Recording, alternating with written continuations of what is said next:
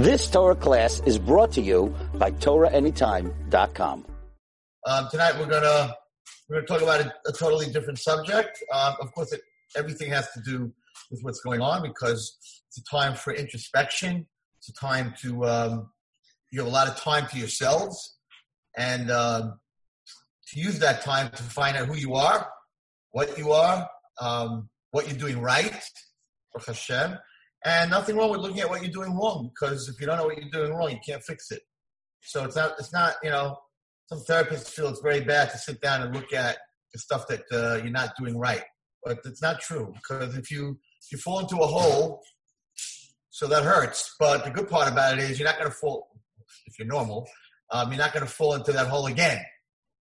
So it's sort of like the antibodies that are, you know, right now. You, uh, I just tested for them last week. You take a test to see if you had the coronavirus, and you take a test to see if you built up antibodies.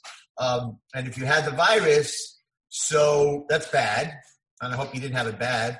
But the good part of having the virus is now you have antibodies. You shouldn't. You shouldn't. They're not sure yet, but you shouldn't be getting it again. Um, so in the fall, in the in the virus, there's something good. You build antibodies. So when a person looks into themselves and sees the things they're doing wrong, they can fix it. So it becomes a positive thing. So um, you know, and they say if you do tshuva me'ahava, the avera becomes a mitzvah, becomes a huge antibody. So tonight I want to talk about jealousy, um, the basis of pretty much all the averos made al If you're not jealous of someone, you're not going to talk bad about them. Um, you're not going to be Motzi Shem Ra. You're not going to say Rechilas. Um, so, so we're, it's, it's really the, the first Avera, the first bad Mida ever in the world um, is based on jealousy. Before I get to that whole situation that happened in the beginning of the world based on jealousy, um, I'd like to learn a Mishnah, actually two Mishnahs, one from last week's parak, Pirkei and one from this week's Pirkei. So it says the following. Rabbi Akiva, if you want to look it up, Gimel Mished. Chaviv Adam Shenivra B'Tzelem. A human being is very special and very loved by God. Why? Because He created us in His image. Now, it doesn't mean, girls, that He loves us because we're created in His image. He loves us. How do we know He loves us? That we're just human beings. We're made out of flesh and blood, and He created us in a godly image. That's not why he, he doesn't love us because we're Tzelem. He loves us because we see that he didn't create me like a worm or a, or a fish or a bird. He created me as a human being, and a human being is created in the image of God. How is a human being, girls, created in the image of God? A tzelem the root, the shirish of the word tselem is sail. Sail is a shadow. So if you have a, a ball, a basketball, and there's a shadow of the basketball, it's impossible for the shadow to be anything but round. You can't have a square shadow from a round basketball a bigger shadow, smaller shadow. I'm sure sometimes when you were a kid or even now, you walk past a lamppost and you see your shadow, and sometimes it's like this teeny little ball around hands and feet, teeny little one, and then you walk and it gets longer and longer and longer, and your shadow's a lot bigger than you are. But you're never gonna have wings in that shadow because a shadow can only shadow what it's shadowing. So you can have hands and you can have feet, and be bigger feet, smaller feet bigger head, smaller head, but you're not going to have wings. So, and, and you're not going to have the shadow of a car when you're walking. You're, not you're not going to have the shadow of a car. You're going to have the shadow of a human being because the sail is a shadow. So the question is, girls, all of you that are listening tonight, do you look like God? Like, if the shadow has to take the shape or some type of value of the thing it's shadowing, then what does the Mishnah say? What does Rabbi Akiva saying that Shenivra B'Tzelem Elokim? How do how do I shadow God? And the Mishnah continues, Chaviva Yisera. It's showing even greater love. That Hashem tells us that we are created in His image. Shenema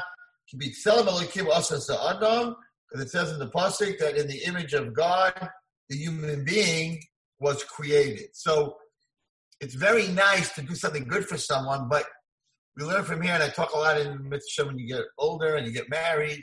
I talk a lot of, and you have children and a husband. Talk a lot about. Um, you don't need a psychologist to tell you this. The Mishnah says, "What is chibi? When you love someone, what's the extra love that you tell them you love them?" And I, many parents, I'm like, "Do you ever tell your daughter you love her?" Of course, she knows I love her. We think. You ever tell your mother you love her? I have to tell my mother I love her. She knows I love her. No, says the Mishnah. The extra love, shenadaslo, is that you tell the person. So a husband should tell his wife, and a wife should tell the husband. And it's not psychology, and it's not goyish, and it's, it's a Mishnah, Rabbi Akiva. Okay? So if I give a poor man, he's very poor, he has no money, and I go to the bank and I put a million dollars in his account. So now he's not a poor man anymore, he's a millionaire. But I don't tell him. So he's walking around in rags, sleeping on the floor, sleeping in the subway, eating scraps of food. Because even though I gave him a million dollars, I never told him I gave him the million dollars. So you got to tell the person you're pretty, you're smart, you're a tamachacham, you're amazing, what a great husband you are, what a great wife you are, what a great kid you are. I love that you're an artist, you're a musician, I love the way you learn Torah. I love the way you sing. I love the way you say Tehillim. I love the way watching you daven. As a parent, talking to a child, as a teacher, talking to a student. The chiba yisera shnei dasla. I'll tell you, just on this subject, I'm getting a little bit off the subject, but that's what Rabbi Wallerstein does. Um, so a girl told me that she was um, she was in class in high school, and she asked Rashi's question. they were learning, and she asked a question, and the teacher said, "Yeah, that's Rashi's question. Rashi, well, we're learn the Rashi. That's that's Rashi's question. I'm sure many of you have heard that before. Rashbam, whatever you're learning, depending on what you're learning." So the girl felt like she she just made away with my question, but you know, we're to learn in the Rashi instead of saying, "Hold it." You just had Ruach HaKodesh, like Rashi. You have a brain that could ask a Rashi question? I have a Rashi in my class. Miriam's a Rashi. Promise you she'll ask another 40 Rashi questions. Should I das well? You just asked a question that Rashi asked, which means that you're thinking the same way Rashi was thinking. Or gave an answer like Rashi. So in life, in relationships, everyone takes for granted, oh, he knows, she knows, like, you know, my wife, my wife's an amazing chef. Did you tell your wife she's an amazing chef? She knows. I mean, all her friends call her for for for for recipes. Did you tell her she's an amazing chef? No. So not only did Hashem create us, but Tzelem Elokim,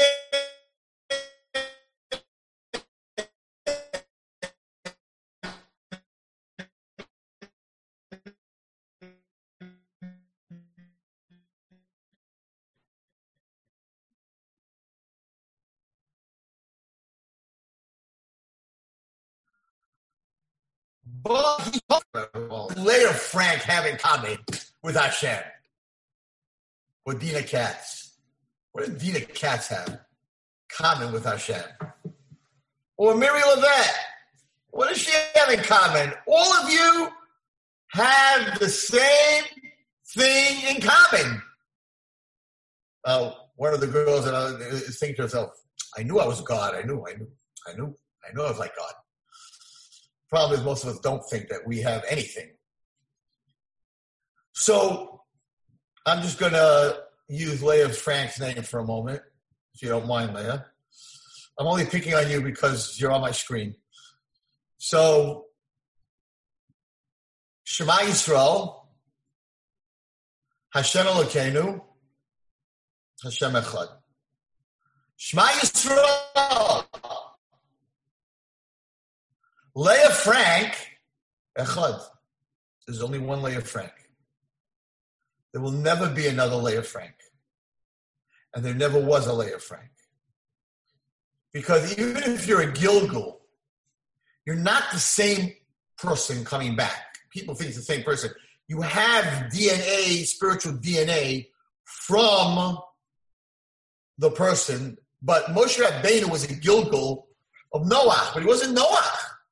Noah was a person, Moshe was a person, Moshe Rabbeinu was a person. Moshe Rabbeinu was also a Gilgul of Havel, but he wasn't Havel. He had certain attributes of Havel. So Leah Frank is never coming back after she Shishati Mashiach, but there's not going to be another Leah Frank, and there never was a Leah Frank, which which puts a very big responsibility on Leah's shoulders because she doesn't get another chance. There'll be another. I, I won't. So I won't do that. But the next Leah Frank will do it. There's no such thing. There's never going to be another Rabbi Wallerstein, and there never was a, a Rabbi Wallerstein. And my mother says she's very happy there won't be another Rabbi Wallerstein.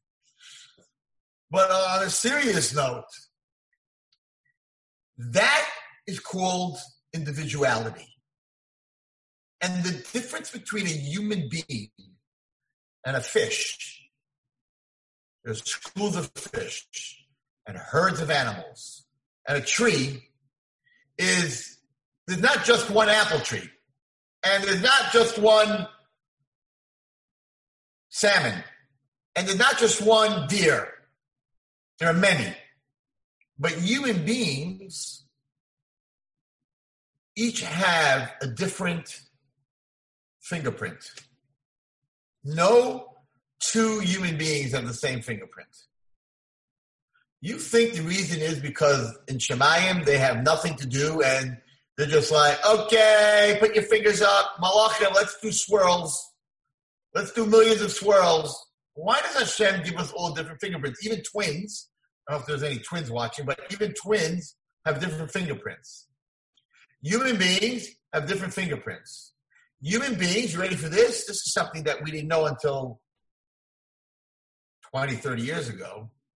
That human beings all have different DNA, not just fingerprints. No one's blood is the same.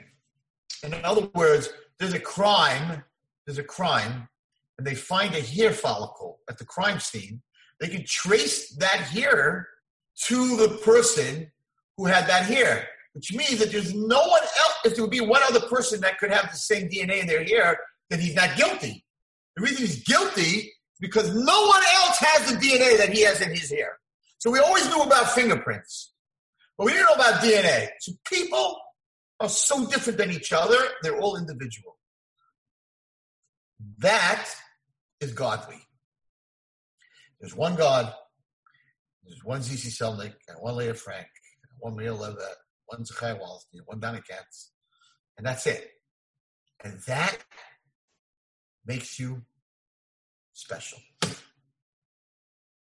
also a big responsibility because you don't get another chance.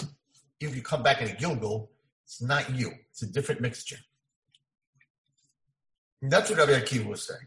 The only shadow, image, mirror of godliness that we have is individuality. And that's why it's such a big Avera to want to be like someone else. Because God is giving you something godly, and you're saying to Him, I don't want it. I don't want individuality. I don't want to be one. I want to be like her. She's prettier. She's richer. She's married already. And Hashem's like, I don't deal with duplicates. I don't make duplicates. I make originals. Tell you a story. This must be, wow, probably about eight to 10 years ago. So I'm invited to speak at a school. I'm not going to say which school, but it wasn't in Pacific.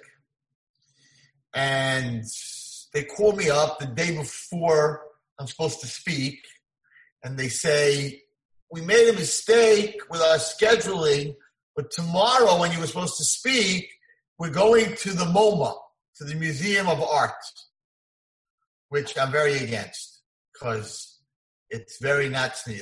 Not that I ever went, I'm not going, but there's a lot of paintings of people that are not dressed and sculptures of people that are not dressed. And the Goyim and the Yetzer Hara said it's culture, it's art, the human body is art. So you can go. And from people go, I don't have. You would never have any of those paintings or pictures in your house. Chas v'shalom. But to go to such a, so I was very turned off by this school going altogether to that, to that. I was like shocked that a from Jewish girls' school would go to the MoMA. But I'm, I'm, I'm just a speaker and I wasn't going to judge them, whatever it is. So they said, could you come the following day? I said, okay, no problem. So I come the following day and I'm talking to the 12th grade. And I'm like, so how was it yesterday? Oh, Rabbi Wallerstein, you have to go to the MoMA. No, no, no, don't go to the MoMA. Don't go to the MoMA. It's like, what, what do you mean? What's going on? No, no, you can't go. You can't go. I'm like, and you could? You, you can't go. There's, there's, I don't want to say the word for it. There's people that are not dressed. And they have these sculptures. Oh, it's, oh, disgusting. I said, but, so wait, I can't go, but you could go. Like, you're frum girls, but whatever.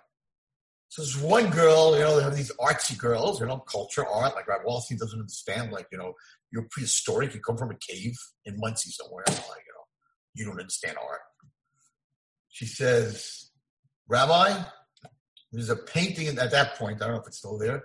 There's a painting in the MoMA of a sunset over a barn, a farm, and a lake, and the the image of the sky and the sun setting is reflected in the lake. So it's got this whole painting and the lake, and it's and and, and she said, Rabbi, it was amazing, amazing. I wish you could see it, but you can't go. You can't. You can't go. Okay, I didn't intend. I'm not going. I don't intend to go. I said, so blew you away, didn't you? And like a lot of girls that they're very cultured, like, yeah, wow, this and you know, no Picasso there, but whatever. I'll tell you a cute story about a Picasso, but whatever. Anyway, so I said, blew you away. Blew me away. Blew them away. So can I ask you a question? Did you did you ever walk outside your house and look at a sunset and it blew you away? Did you ever did you ever like the original painting is a copy. Some human being copied what Hashem did. Sunset, there's a lake, reflection. The original painter, creator, who's God, that don't blow you away. But some guy copying, I said, you know, I have some paintings in my house. They're very expensive paintings. They sell copies of these Judaica paintings. The copy's like fifty dollars. The painting is thousands and thousands. You don't pay for copy. You don't get blown away by copies. Everybody who collects paintings wants an original. Anyone who collects autographs wants an original. You you don't pay for a copy of an autograph. You don't. So so so it's like, why are you so blown away by the painting and you're not actually blown away by a lake and the, the ability of water to reflect and the sunset and and the the barn, the ability to build a building and Everything that Hashem does, how come all you girls are so excited? How come your teacher, your school, didn't take you to Central Park and show you the trees and the birds and say, wow, this is the artist? Instead, they took you to some building in Manhattan with some human beings painting some stuff. So this cultured girl who had it in for me, because every Wallerstein, I'm like anti-technology. I'm like, you know, some bear that came out of the cave in the, the, in the caveman world. Like, you you, you don't get it, you know? You're like some guy from Brooklyn, you're not from Manhattan. Like, what do you know from this stuff? So she had it, she had me nailed. She was after me. So she goes, Rabbi, the godless, the godless, the greatness that a human being could paint such a thing. That's what I'm in awe of. I'm not in awe of the sunset and the lake. I'm in awe that you can take paint colors and copy it. The brilliance of the human being. That's what she said to me. She said, What you're saying, it didn't blow me away the lake, but that a guy could sit there and put and copy it on a canvas, that's godless. I said, Really? And who gave that human being the eyes to see what he was copying? And who gave the human being the hands for the strokes of the painting?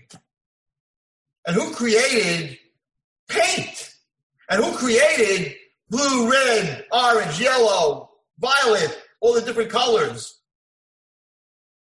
The human being can't do anything without all the materials to do it. And Hashem created all the material, and He gave him the brain, the left side of the brain, he's an artist, whatever, gave him the brain and the hands and the ability and the eyes to be a painter.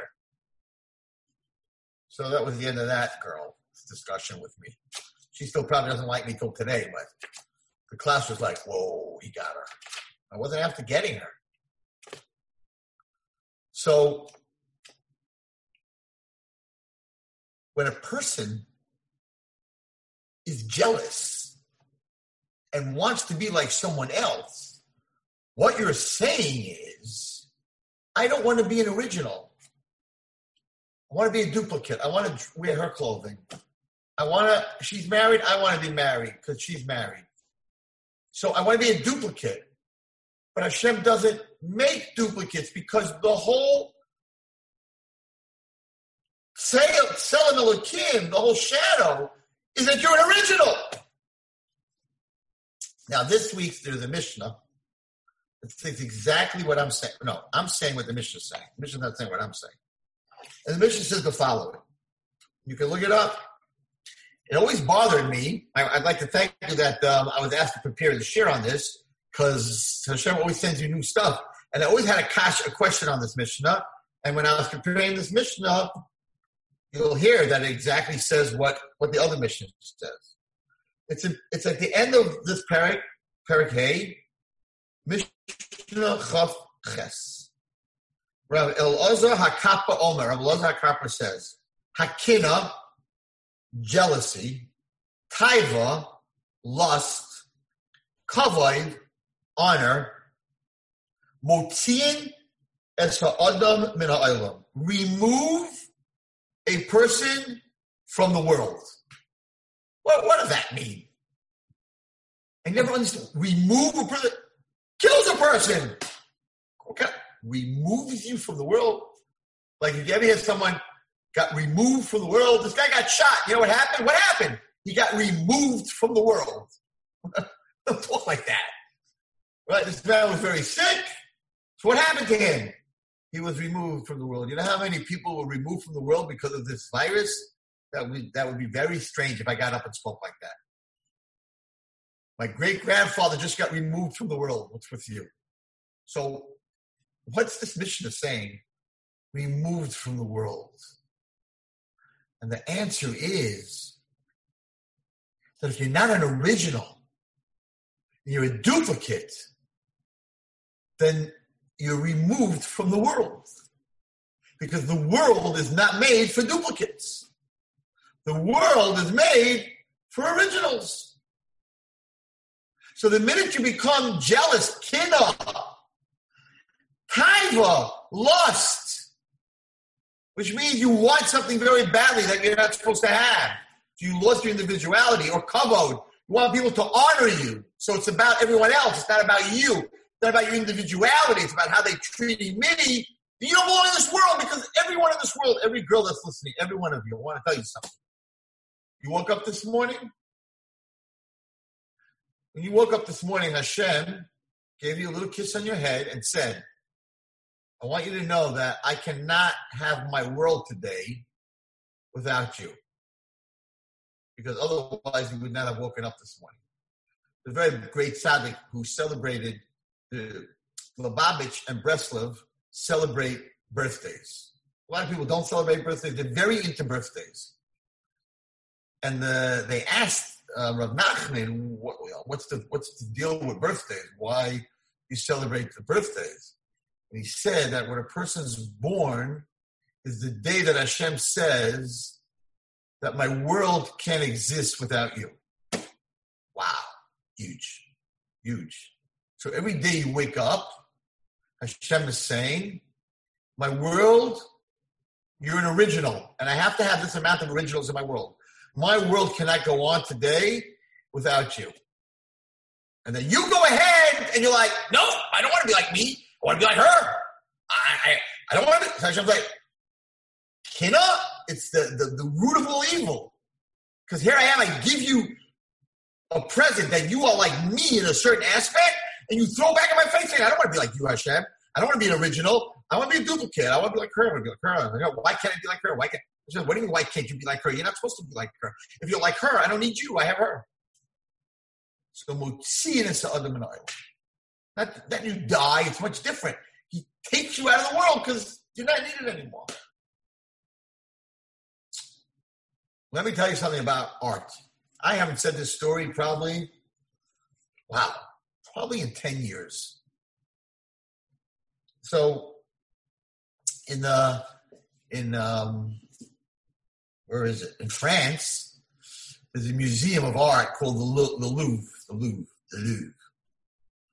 And uh, when you go to France, to Paris, so one of the first things they do as a as a tourist is they take you to this museum because two of the most important paintings in the world, the Mona Lisa and uh, the Flowers by Monet, which are two of the most expensive, crazy, crazy paintings, are in the Louvre, and if you have any appreciation of art, that's where you want to go. So there's these two old Jewish ladies who knew nothing about art, and they were part of the tour. So the French are very, you know, French, mm-hmm. and they take 20 people at a time into these different rooms that have that have these paintings. And these two ladies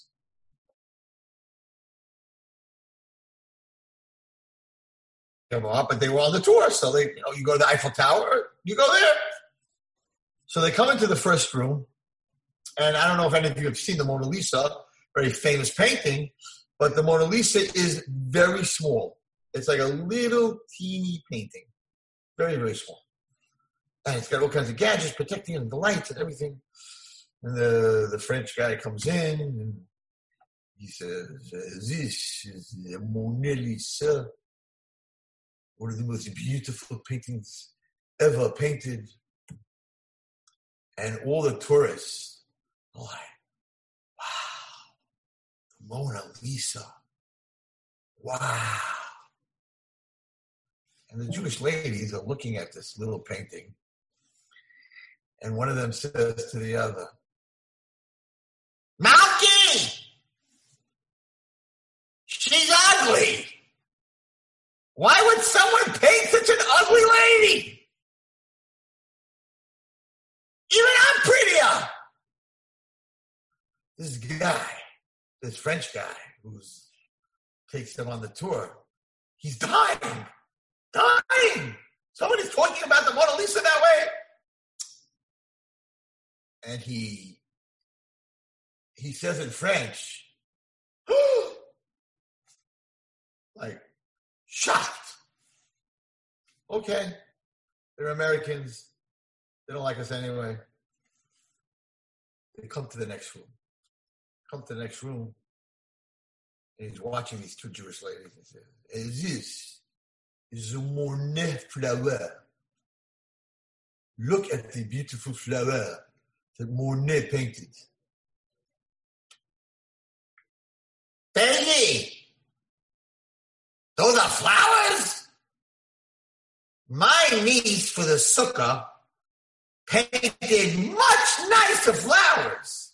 This man doesn't know how to paint flowers. Now this guy is done.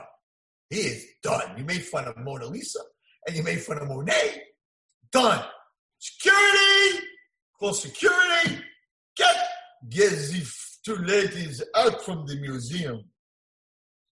And they throw them out. What happened here? They don't belong in a museum of art. They don't understand the beauty of those two paintings. Do I understand? I don't. I'm not an artist. But there must be the people who study art, there must be something very special about those two paintings. I don't know what it is, but people who understand it do know what it is. So the security guard says, I'm really sorry, ladies, but you don't understand art, and this is a museum of art, and therefore you just don't belong here. Motziin es Adam min museum. Out. Probably never, probably took pictures of him, never let him back in. This world is a museum. And the job of a person is to see the hand of the artist, the creator, spiritually, physically, and emotionally, because Hashem's fingerprint is in the spiritual world, of course, in the emotional world, and the physical world. And that's why in the Chodesh of Nisan, we made a bracha, a special bracha, on the flowers that were growing on fruit trees. And that's why we make a bracha on all the food and physical things that Hashem created. We show Hashem, Baruch Atah Hashem. I understand the artist. Hashem, you're blessed. I understand what you're doing. But if a person has kina, is jealous, means she's not interested in the original. She just wants to be a duplicate. Then you don't understand the art of God. And you don't understand what it means to be Tzelem Elohim. And therefore, Motziin is the Adam and Oilam. And that's where jealousy is based from. A very deep flaw in a person. We don't have time tonight to speak about this, but really, it comes from low self esteem. It comes from not understanding what Rabbi Akiva is saying that you are a Tzelem Elohim, you should be dancing. That Hashem didn't create me a rock, a worm, a fish, a bird. I am created in God's image. I am an individual. There's something about me that no one else, because because we know, and I spoke many times in my shiur, that the physical and spiritual world they mirror each other. So just like there's physical DNA a physical fingerprint, there's a spiritual fingerprint. And the Zohar talks a lot about the spiritual fingerprint of a person, person's midos. And there's a there's a there's definitely a, a spiritual DNA in a person. It's all it all mirrors each other. And jealousy means you don't believe in any of that. No, I'm not. She has it. I want it. Now, and these are missionaries. I'm quoting you missionaries. And it's interesting that it comes from Rabbi Akiva. Rabbi Akiva came from, you know, he didn't start learning until he was 40 years old. And, and, and, and, and, and his wife was the one that saw his individuality and his, his fingerprint. And, and he became Rabbi Akiva. And he had 24,000 Talmidim and he lost them and he was so strong Imagine you had a yeshiva, 24,000 students, you were about tshuva, about tshuva. Till 40, you never learned a word. Then you went to learn. Then you learned for 26 years in a row. Then you come back, you open the biggest yeshiva in the world. Even Mir Yeshiva only had like five, 6,000. He had 24,000 students. Hashem wipes them all out. And then, instead of saying, that's what you do, I'm closed. She was closed. I'm going to work. Have a good day. At 24,000 meeting, you kill them all. He opens up another yeshiva, and the, his Talmidim become the leaders of Klal Yisrael. So he's writing this. I mean, Kiva is writing this Mishnah. And then he goes on, it's not our subject tonight, and he goes on, and not only are you in the image of God, because every human being, Jew or not Jew, is in the image of God, you should know that Banamakam, you're his children. Not only are, are we God's child, but God is telling us that. You know, it's one thing if you have a child, you never tell him he's yours. So what do you do for him? But Hashem's saying, no, you are my children. So not only you're in my image, not only you are one, but not only you are one, but you are my child. So you're the child of God. You're one of a kind. What are you jealous of? You're just not focused on who you are, what you are. And then the Mishnah says, not only you're my child, okay, so you could say, I'm your child, Hashem, but you don't like me. So I don't want to be, you know, so it's great to be a child, but if you beat me up, I'm not happy about that. So yeah, Kiva. no, not only are we his child, but Chavivi Yisrael Shnitim Klichemna, because who gave us his greatest present, which means that he loves us more than anyone else. And what and and and he didn't only just give us the present, then lock it in the garage and not tell us or put it in the closet and not tell us what he told us. You are you are individual. You are my children, and I gave you the biggest treasure I have. And you're walking around saying, "I want to be like her because she has a nicer dress, her parents are richer. She's prettier." You're ridiculous. You're if you're whatever you have, whatever you are, is what makes you an original. And he has a plan for you. And you need all those parts of your life, whatever you went through, to make you who you are. Definitely make you who you are. What you go through in life are the ingredients in the cake. You can't have a chocolate cake, a chocolate chip cake with no chocolate chips. So whatever you're supposed to do in life, Rabbi Wallerstein would not be giving this shiur tonight. You wouldn't know my name. I would not be a teacher. I would not have Ohr Naava. I would not have two seminaries. I would not have a high school. I would not have a rehab. I would not have a family. I would have nothing if I didn't go through, and it's not tonight's shiur, but didn't go through in third grade what I went through, and then again in 10th grade, because I went through all those different things, it made me into a person who was very sensitive to children being hurt. And therefore, for the rest of my life, I decided I'm going to make sure that other children don't go through what I went through. So those were my chocolate chips and that made that made me who I am today. And had I not gone through the abuse in third grade as a nine-year-old little boy, then I definitely would not be here today talking to you. And I'd probably be with my friends in Orlando, Florida right now, and uh, have nothing to do with chinuch whatsoever. I don't even know if I'd be religious. I don't know exactly where I would be. But because I went through, through that, I became sensitive to that. I made up my mind that I will do whatever I can to help Hashem's children and to protect them because I went through what I went through. If Hashem came to me today and said, I'll give you back your life and third and tenth grade won't happen, I would say, nothing doing. I, I, I, I, I would never speak to the girls in Passaic. I would never be able to give chizuk. I would never have Ohr Naava, and I don't want to give that up. So I had to go through what I had to go through. And everything that we go through in life, most of the bad stuff is not our choice. Most of the good stuff is not our choice. So we really don't have Bechira. You don't have Bechira that you're a girl. You don't have a Bechira that you're a Jew. You don't have bechira who your parents are. You don't have choice who your siblings are. You don't have choice where you live until you get older. You don't have choice what school you went to. You don't have choice pretty much your height and a lot of other things in your life. Um, you don't have a choice who you're going to marry 40 days before you come to the world. They announce it in Shamayim, believe it or not. The Shadchanah, if they could just get a little like, hear it, they would be able to make a lot more shidduchim, but it's, it's said in the other world. So, so Rabbi Shimshon Pincus said, so what's your choice? Vanilla or chocolate when you order ice cream, extra cheese on the pizza or regular? What's your choice in life? Diet Coke or regular Coke? Well, girls don't drink regular Coke. Diet Coke or Coke Zero? What's your choice? What are you doing here? Might as well be an apple tree. So he said, Rabbi Shimshon said, the only choice a person has in life is what do you do with the things that you have no choice? That those are your parents, that you are a girl, that you were born a Jew, that you live in Passaic, that you're in that school, that you married this guy. the only choice you have is what do you do with the things you have no choice? Step in, step up, or step out. Like I'm not happy I'm a girl, so let's say I'm going to be depressed and anxious. I'm not happy that I have dysfunctional appearance. So that's it. I'm done. I'm not happy that I, of course, no one's happy if they have dysfunctional appearance or they were abused or anything else, but it wasn't your choice. So now the question is, so what are you going to do with that? You're going to be angry at Hashem, be depressed, stop eating. That's it. Step out of Yiddishkeit, go on the streets, do Avegas, your choice. Or, now I know what it feels like.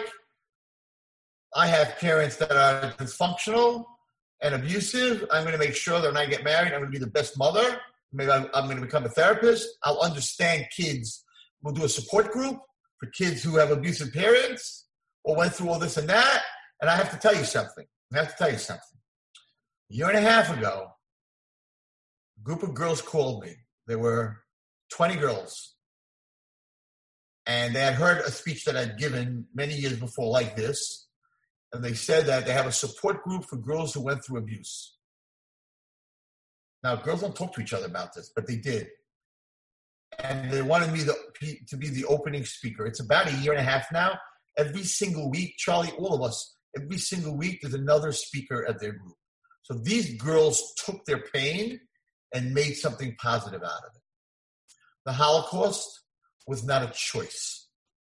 Six million Jews dying was not a choice. So what was their choice? that when they came out of the Holocaust to step up and step in and be my grandfather and all of your great grandfathers and grandfathers and bring Yiddishkeit to America, or step out and marry Goyim and give up and be angry at God and become an atheist, which I don't think Hashem will judge anyone who went through the Holocaust. I don't think I'm not judging them. Believe me, I'm not judging them. Believe me, I don't think I would have. I think I would have been an A. I don't know what I would have done. I the pain. People are going crazy now. People are dying in hospitals you know, going crazy. How can I do six million Jews? No one sat Shiva. Nobody was with them. No one knows where their graves are. And these people left, and they didn't become victims. They became survivors. They, they the whole Yiddishkeit, the whole world came from the Holocaust. All the learning, all the title, all the Shem Shabbos, Passaic, Monsey, everything, all that we are, they're all Holocaust survivors. So did they have a choice to go to Auschwitz? No. Did they have a choice to watch their whole families get wiped out? No. So what was their choice? What am I going to do with this? Pain. So my grandfather came out of the Holocaust and said, I, I don't know if there's any Jews left. So I'm going to make sure that for me, it's going to be Shomer Shabbos because I don't know if there's anyone, anybody left in the world. So he stepped up. He stepped in. And that's our job. Most of the stuff that happens to a person was not your choice. Question is, what are you doing with it? Kid is learning disabled, he's born learning disabled. Not his choice. He'll do the best that he can, but he'll be the best tutor, the best teacher. You know, the best teachers are the kids who, who are terrible students. You should know that I, I spend a lot of time in re- drug rehabs 95% of drug counselors were drug addicts. I know a superstar doctor in cancer research, and the reason she's in cancer research is because her mother died from cancer. So instead of getting angry at Hashem, you took my mother when I was eight years old.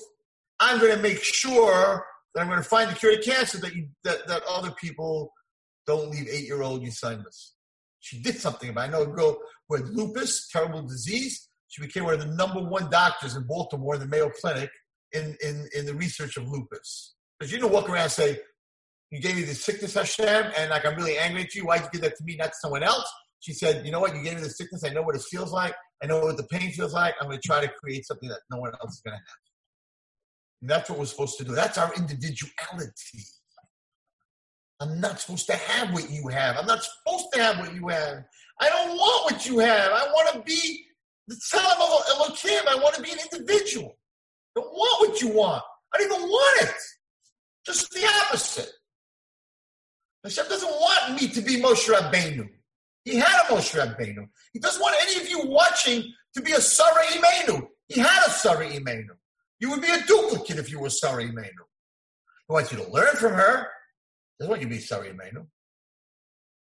He's not going to ask you after 120 years, how come you weren't like Rivka, Imenu? He's going to ask you, how come you weren't like who, who, what your name is? Miriam Schwartzberg. How come you weren't Miriam Schwartzberg? So individuality is the opposite of jealousy. That's why jealousy, kina, like seeing as an adam olam, it is such a terrible midah. And the Satan knows that if he could trip you up with that midah of kina, it's going to take you into the worst stuff. Why does someone steal? Why, why, why is it Because I feel that you should not have that money. I want that money. Also comes from kina. Adultery, the three, the three cardinal averas. Adultery is I want this guy's wife. But, but what do you mean you want this guy's wife? It's not your wife. Why would you want somebody else's wife? It comes from kina. The worst averas come from kina. I want to end. We don't have that much time. Oh, five minutes. Okay the first Avera, and he knew that. And it, it doesn't go away in the Torah, this Avera.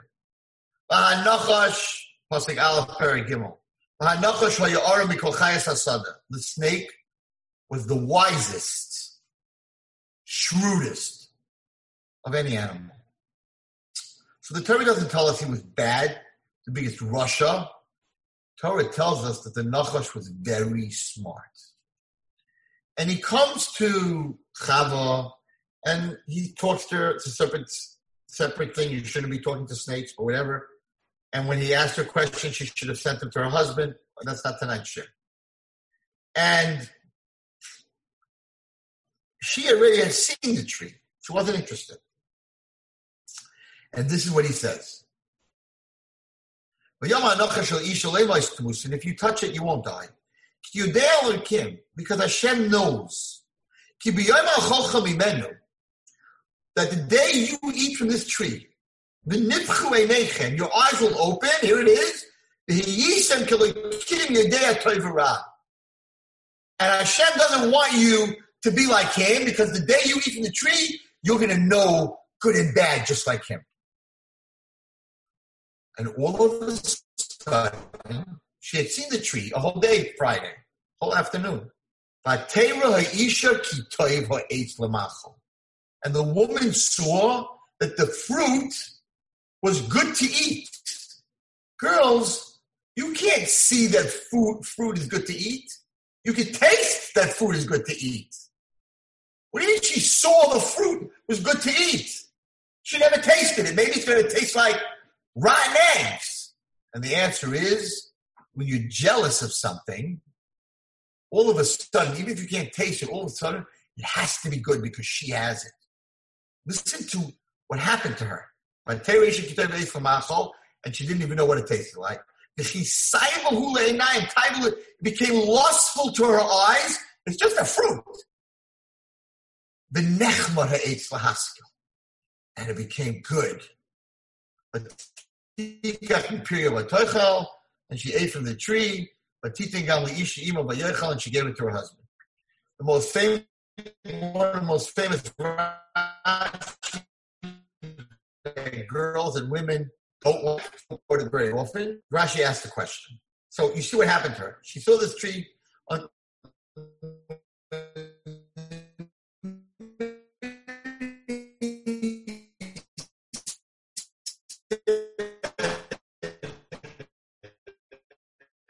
Hashem has something, you get a car, I must drive. I know, but um, I got to have the car, then maybe I'll drive.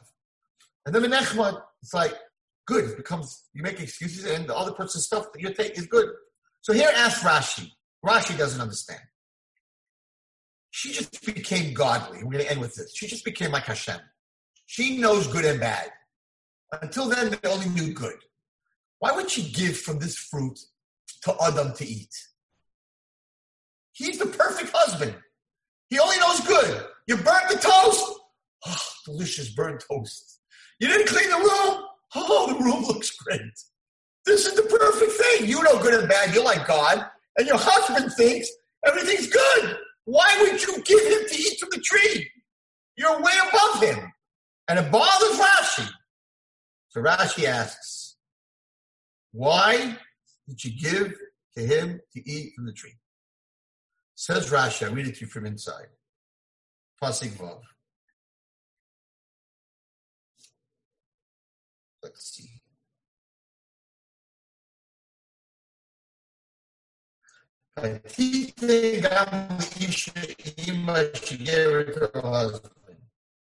Why? Thomas he Even though this would be the perfect husband, she was jealous because when she ate from the tree, she knew she would die.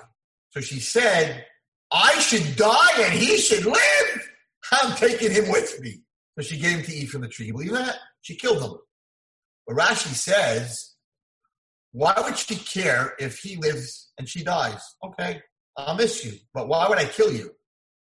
Says Rashi, and women don't like this. Two words. V'yisa acheres. She said, if I die and he lives, he's going to marry someone else. No way. I die, he dies. He's not going to marry someone else.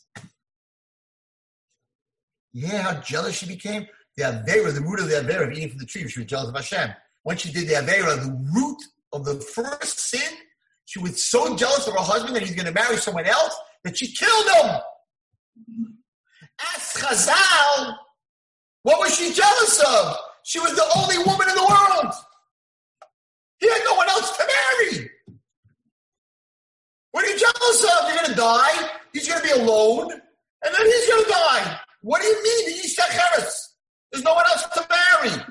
And Chazal answers, when you're jealous, you don't make cheshbonos.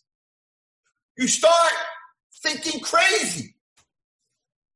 So she's like, even though there's no other lady, he's going to die because I'm going to die.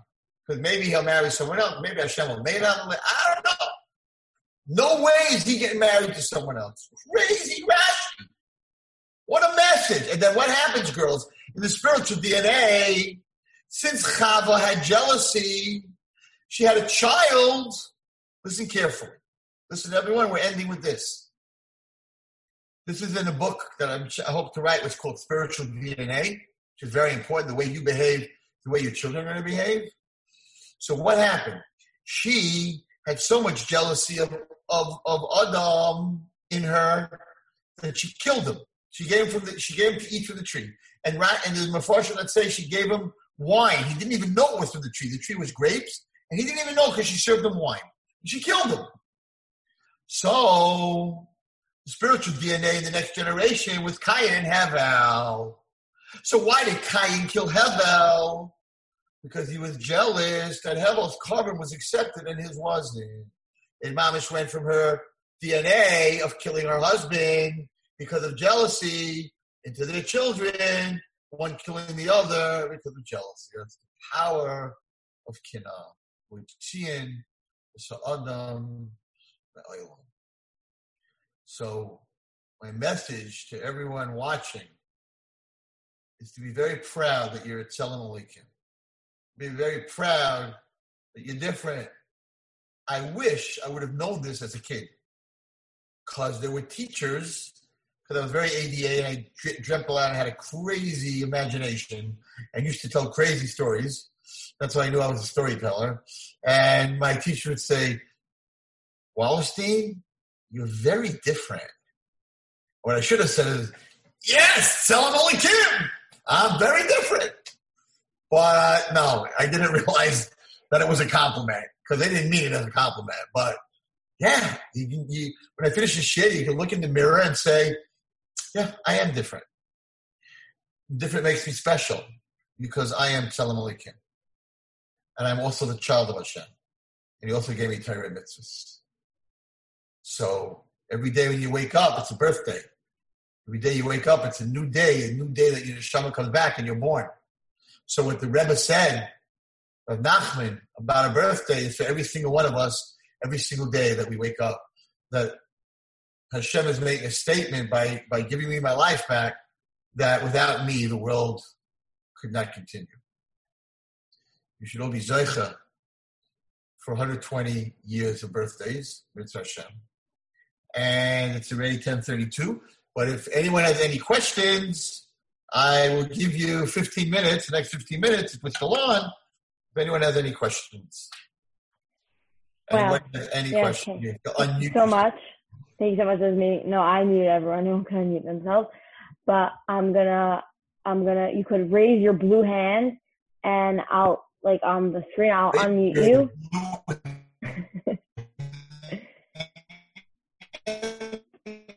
They, yeah, they have the option to raise their hand, and then I could unmute them. We could do one at a time. That the blue hand with the fingerprint, you know, the unique fingerprints. If anyone wants to raise their hand, I could unmute them then. Or if they want to, oh, here. Okay. Guys, make the questions I'd like real, to give a special shout out. Zizi, I'd like to give a special shout out to a very special superstar girl um, who's on. She lives in Lakewood, not in, uh, not in Passaic. And uh, we'll just call her Pruz, but Pruz is, uh, Pruz is a Talmid of mine. And Go uh, I just want to say publicly, Pruz, that I am extremely proud of who you are. Okay. Okay. Anyway, Now, um, you, someone, if someone doesn't want to, someone doesn't want to ask, um, a question, like talking, they could send it to the chat to me and then I'll ask. they don't have to show their picture. They could just ask. Yeah. They don't have hold to on. show their picture. Okay, she's unmuted. Etty, go ahead. Um, how can we feel like, um, like especially with these times in Corona and quarantine, that we're waking up for a purpose, like an actual purpose, when we can't really do that much? right now. But but but Hashem's keeping you alive. You Baruch Hashem waking up. There are people, a lot of people that didn't wake up, a lot of people that died. Um, that's Hashem needs him in the other world, doesn't need him here for whatever reason, but he has a cheshbon. But but this will be over, and there are lessons to be learned. Um, I, I I said last night on my shiur, I was speaking last night, actually in England yesterday yesterday afternoon, and um, so so I'm home. I'm also home. Um, um, I'm in that age group that has to be very careful. I don't have antibodies, so um, I'm really not going out much. And in the beginning, when this whole thing started, people were going crazy and very broken that their family was in the hospital and they wouldn't let the family in, and they had no idea what was going on with their parents, brothers, whoever was there. And and if you could get like a nurse i have a, i have a, a niece that's in the hospital and she would sneak into a room and like take and, and like put the person on for a minute. It was like it was like just amazing. It was like unbelievable. And i real i, I never was into Bikur Cholim. it's just you know i'm very busy what i do. I don't go to hospitals to visit kids or people. I'm not like a Bikur Cholim guy and i realized how big to the patients and the family of the patients it is to walk in and give a give a danish say hello make a connection, tell a story. So, so I have time to be home and to look at myself, spending a lot of time with myself, and I'm, I'm growing. And I said, like, after this whole thing is over, Mitzvah Hashem, I intend one night a week to dedicate to go with my wife to do bikur cholim. I never, never realized I was missing that. So, so yeah, you're, you woke up in the morning and you need to grow that day. And, and the night when you go to sleep that night, what did I learn today? What did I learn about myself today? What did I what I learn in a book today? What did what, what was my growth? Was I nicer to my parents? Um, do I realize, you know, who my parents are?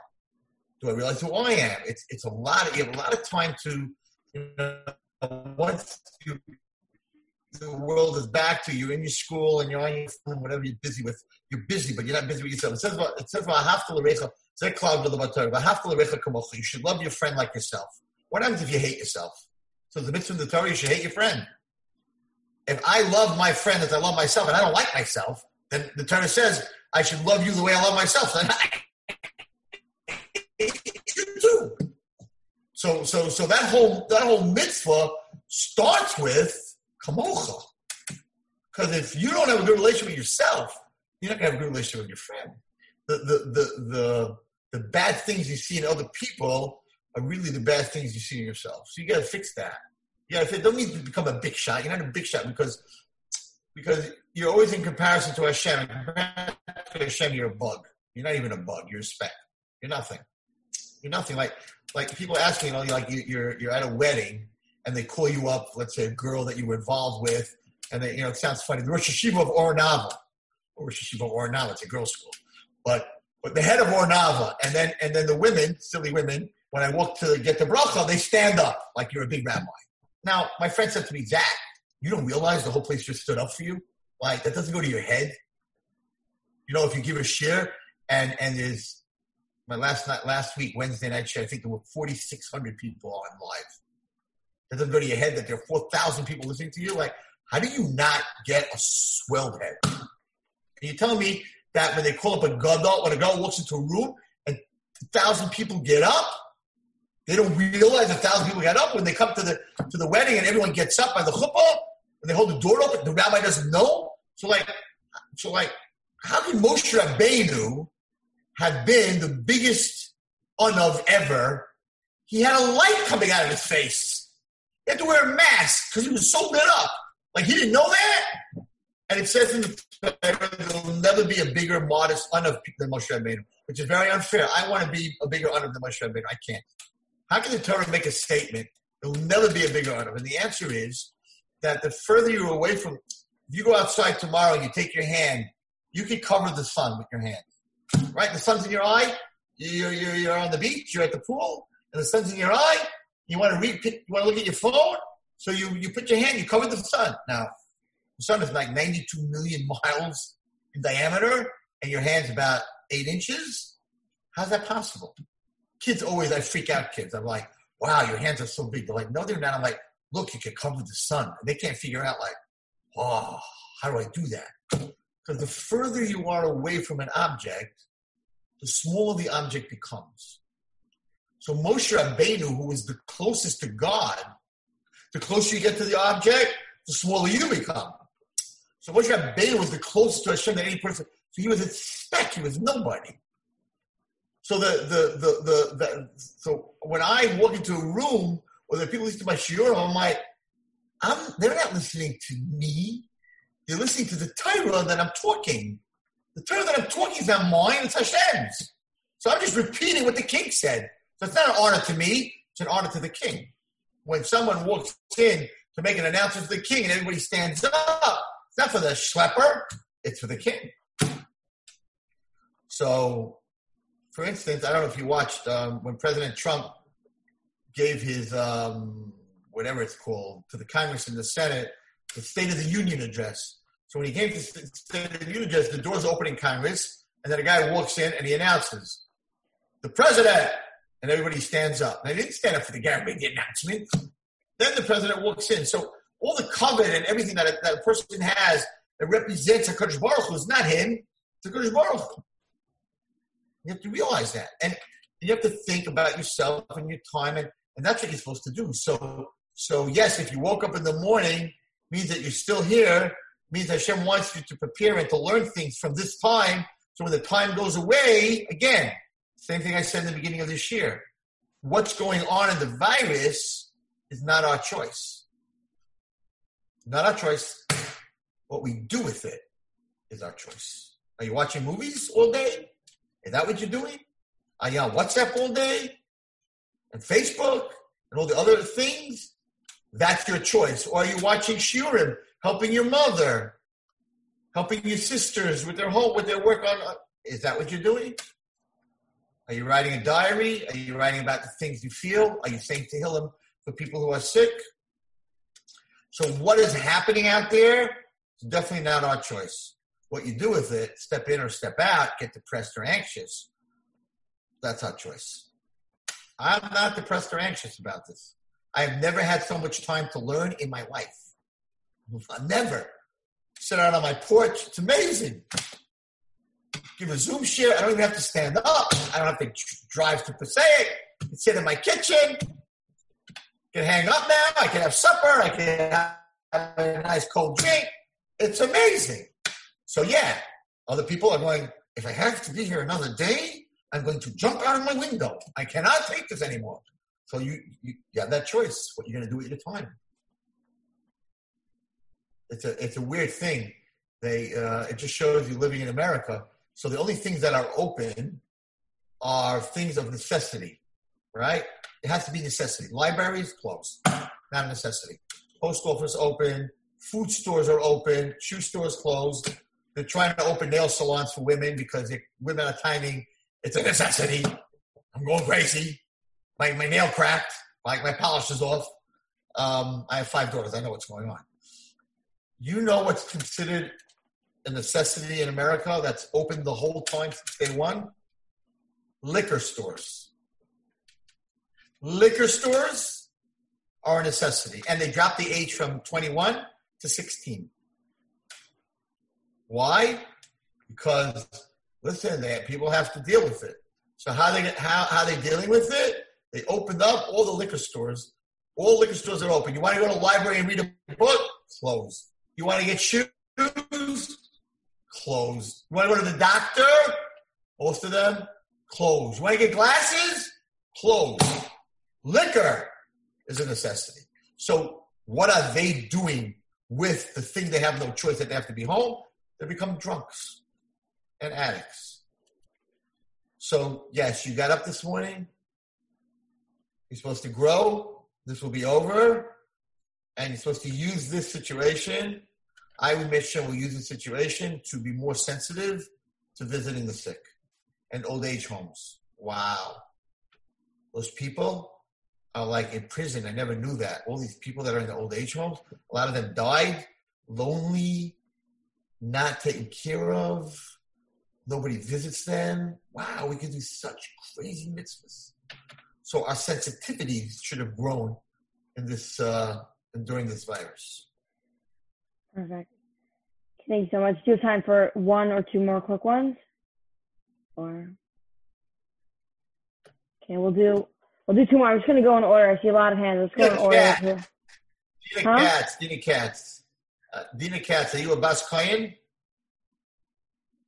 You are? Yes. Fantastic. Can't unmute yourself. Hey, Bas Kohen, Bas Kohen has to be very, very special. Big responsibility. I, Baruch Hashem, have five of them. Very I gotta nice. shout out. Okay, so we're gonna I'm gonna unmute two more people. Leah, Leah Frank, got- Leah Frank got a 100 shout outs. At this point, you can go through the list. Okay. Um, so I'm gonna I'm gonna unmute. We'll do Bleemy and Miriam quickly because they raised their hands first, and then I'll let Okay, you go. sure. okay, Bleemy, you're you're unmuted. Hi guys, I'm Blamey. Um, I have a question. So you said before about the spiritual DNA. Um, like, let's say I have a certain struggle with something and I work really hard and get through that struggle. Will my kids have the DNA of that struggle, or will they have the DNA of someone who got through the struggle?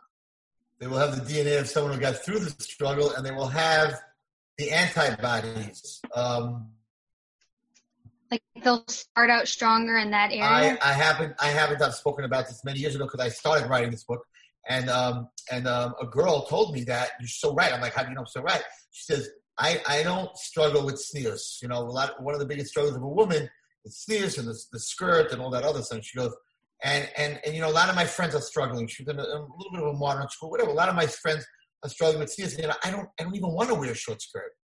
She said, and you know, I, I was talking to my my mother asked me like like like you know when we go shopping like you don't even like everything is very long and and, and, is that a teacher did you read something and she said no man I, i'm going to get tired for it and the mother said that you know that's so interesting my biggest struggle as a teenager was sneeze and i and i fought it all the time and i really really worked on myself and i really beat it and you know what i think i don't have that struggle because my mother had it already i was like makes a lot of sense. Makes a lot of sense. We see it a lot. The Torah, we know that we have we're Baalei Chasadim and Baalei Rachamim. It says because Avraham Avinu was. I didn't Avraham Avinu. I never met Avraham Avinu, but it's in a Jew's DNA that that um, he's a Baal Rachamim. And the reason we're not allowed to marry Moab is Hashem said not allowed to marry Moab because when we asked them for food, they said no. And Hashem said, Lo Yavai Moavi Uma Amoni Hashem, because Hashem said, I don't want, it's Neferish, I don't want in the DNA of the Jews that it should be in their DNA that they don't have rachmanus on people who need food. So, did we know Moab? I don't know Moab. Why would it be in my DNA? Moab was 4,000 years ago. Some tribe out there, who knows what. No, their DNA, if we allow them to marry into the Jewish flag, we'd have their DNA in, in us. So yes, you're 100% right. If you overcome it, you break it. Absolutely. Thank you. Okay. Okay, now Miriam, I'm gonna unmute you. Okay, you should be unmuted. Hi. Hello? Yeah. Hi, hi, we're here. Hi. Um, Nope. So my question was that you mentioned um, how that you aren't the person you are the person that you are today because of the past that you went through, and you could have been um, gone a completely different path. What made the difference between just those two different paths? What's your question? I don't understand your question. Like what what made you go from one way to the, Oh, the so other when I was- when I was 20 years old, um, I, I can't say exactly the day or whatever. Um, I was a, I was a drummer. Um, I was a hockey player. I wasn't learning my whole life. I wasn't learning at all. I was I was learning disabled. I had ADHD, not HD, but I had ADD, and you know, all day long I was just playing around my desk and whatever. I wasn't, and I was re- really a, an athlete. I was busy in sports. My head was in sports. I was in sports. I wasn't learning. I wasn't really doing much, and um, what I was in 12th grade, and I told my friends who also weren't doing much. Um, I thought about it, and I want to become a rebbe. They thought I, Shalom, had something wrong in my brain. Um, they thought it was very funny. They were like, "How could you be a rebbe? First of all, you couldn't teach anything. You don't even know the alphabets. And second of all, you're not a rebbe. You're a rock and roll drummer. Like, get it out of your head." And they didn't want me to be a rebbe anyway because they wanted me to be one of them. And I said, "You know why I want to be a rebbe?" They said, "No, why do you want to be a rebbe?" Like, you know, what happened to me in third grade and again in 10th grade, I'm like, I want to make sure it doesn't happen to any other guys. And I can't change the world. But if I become a Rebbe, the 25 guys in my class, I could protect. That's what I want to do. And I taught 30 years in a row, eighth grade boys in, in, in CHY, Yeshiva CHY. 30 years. I had an average of 25 kids in my class, 750 guys. And nobody ever touched them and nobody ever embarrassed them. And I was assistant principal about five or 10 years into school already. And any teacher that would embarrass or abuse a child in any which way, um, I fired in a second. And I'm to this day extremely sensitive to kids and their their feelings and I made that decision to step in, and because I knew what it felt like, and I couldn't, I couldn't change the world, but I knew I could protect the kids that were in my class. So I used that pain for my gain, and that's why Moshe Rabbeinu couldn't talk, and he stuttered and he lisped, and he became Moshe Rabbeinu because Hashem didn't want Paro to say that you didn't, you, God, you didn't take the, you didn't take the Jews out but you had this guy who could talk like Charlie Harary, you know, Moshe Rabbeinu, and he could talk us out of anything. So Hashem said, no, you're going to stutter and you're going to lisp, and you're not going to be a good speaker at all, so that they know it's my miracle.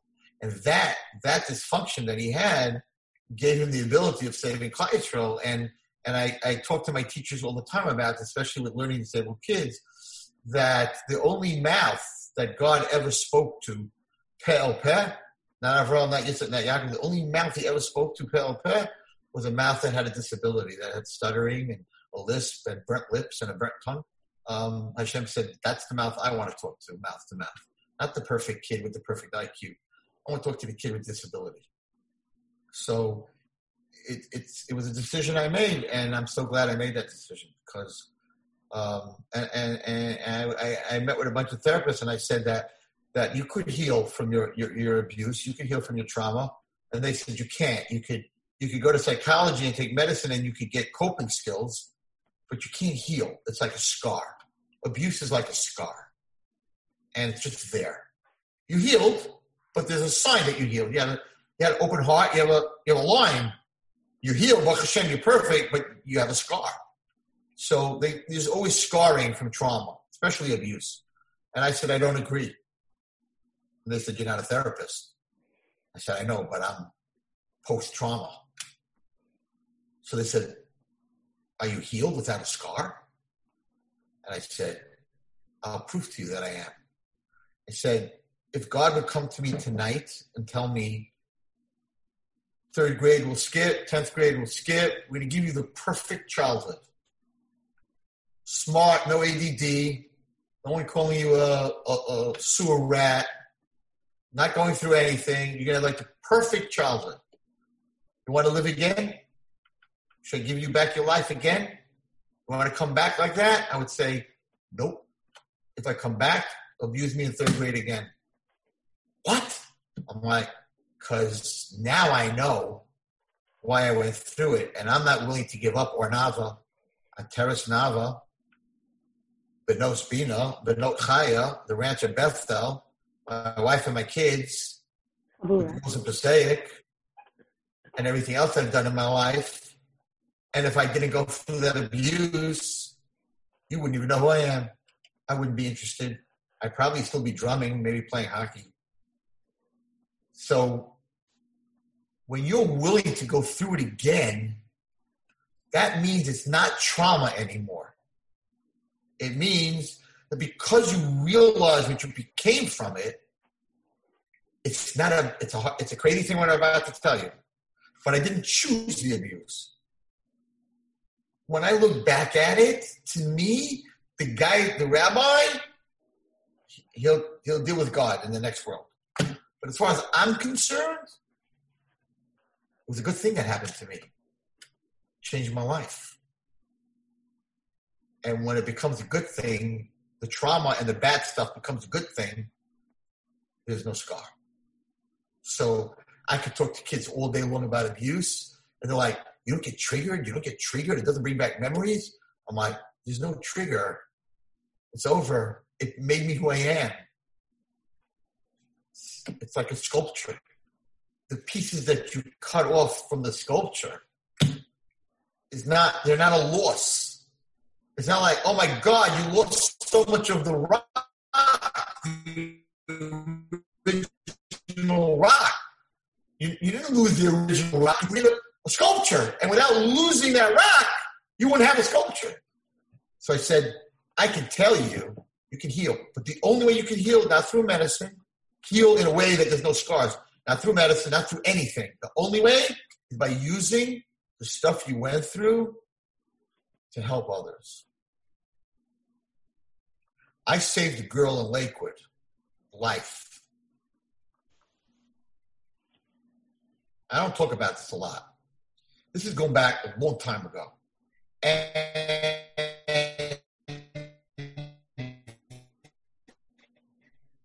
I met her. I never met such a depressed woman. She committed suicide. She tried to hurt herself. She was cutting. She had eating disorders. She was really messed up. And I met her, and she went through some abuse. I said, I'm going to tell you, I want you to do something. And she was young, so I couldn't tell her to go become a therapist or help another girl. She was young. She was probably 14. So she couldn't become a therapist. And, and and I didn't think she'd make it six years till she could help others. I said, it's going to sound ridiculous. It was very frum family. It's going to sound ridiculous, but I'm begging you to, to listen to me and give it a try. So, okay. I said, I want you to buy her a rabbit. What? A rabbit. One rabbit. And I want it to be her pet. And I want, a, I want a baby rabbit. I don't want a big rabbit. I want a little teeny white mm. rabbit teeny little white rabbit. And I want it to be her pet, and I want her to take care of it. And she said, My parents have never let, you know, they're anti animals in the house. I'm like, It's better than jumping off a roof. It's cheaper than therapist. I'm telling you, trust me, buy her a rabbit. And they listened. This is a true story. I don't think I ever said this story. And it's it's in the honor of Zizi that I'm telling new stories tonight. Mm. This is for you. You didn't hear this because she got, she knows all my stories, so I got to come up with something new. Did you know the story with the museum, the Louvre? I did. Yeah. Ah, okay, but anyway, this one you definitely. My, my bad. My bad. okay, it's fine. So so this I never said. This is a true story. Anyway, girls saved her life. She had that rabbit till she was about 16 she was no longer doing all those behaviors. She became the rabbit's mother. She fed it, she took care of it. And the parents, after a year, called me and said, I don't understand. Like, why doesn't everybody get a rabbit? And I'm like, it doesn't work for everyone. It doesn't work for everyone. She needed to heal. And to heal, she needed to give. Because giving to someone or something else is the greatest healer that there is. There's nothing greater. Trust me, I'm, I'm talking to you from experience. The healthiest thing for me is to give a shiur. The healthiest thing for me is to help somebody. And I tell, tell I don't know how many girls that are listening know me and they don't believe me. And I'm like, you think I'm doing you a favor by helping you? You're my therapist. No favor. My medicine. Because by helping you, I'm helping me. And it's true. You, you, you're, you're healing me. Now it's worth it that I went through what I went through because I can help you. So who's helping who? You're helping me a lot more than I'm helping you. I, am talking MS. So when a person goes through stuff, the best thing you can do, don't waste it on a rabbit. She was 14, so I couldn't I couldn't have her, you know, teach a kid or take a kid out to lunch or or work with an autistic kid or Down syndrome kid or a nursing home. So I couldn't I couldn't have her give love and take care of something. She was too young. So I had to get a rabbit. Today, she's a normal, regular kid. Not a kid anymore. She's an adult. Now, I'm not telling you that's the answer for everyone, but at that age and in that situation, to give is to get. You should all be matzliach. And women, girls, are born with the DNA of being maternal. Maternal means to give. They're physically able to nurse, they're physically able to give, they're physically able to protect and to carry a child. They're very physically, emotionally different than a man. They are givers. They're not takers. They're givers. Women are givers. That's why they can multitask. Because if you if you can multitask, then you can give three things at one time. Trust me, what's going on right now with women? They're, they're, they're doing school with the kid on Zoom. They're cooking for their husband. The baby's crying upstairs, and she's like, she gives her husband one job, and he can't handle it. And she's like, tossing five different things and making showers. Women are maternal; they're givers. So the greatest healing for a girl is to be a giver. And if Hashem gave you the ability to wake up this morning, then you're a giver. You would be here. everyone. Thank you for listening and have a good night. You've just experienced another Torah class brought to you by TorahAnytime.com.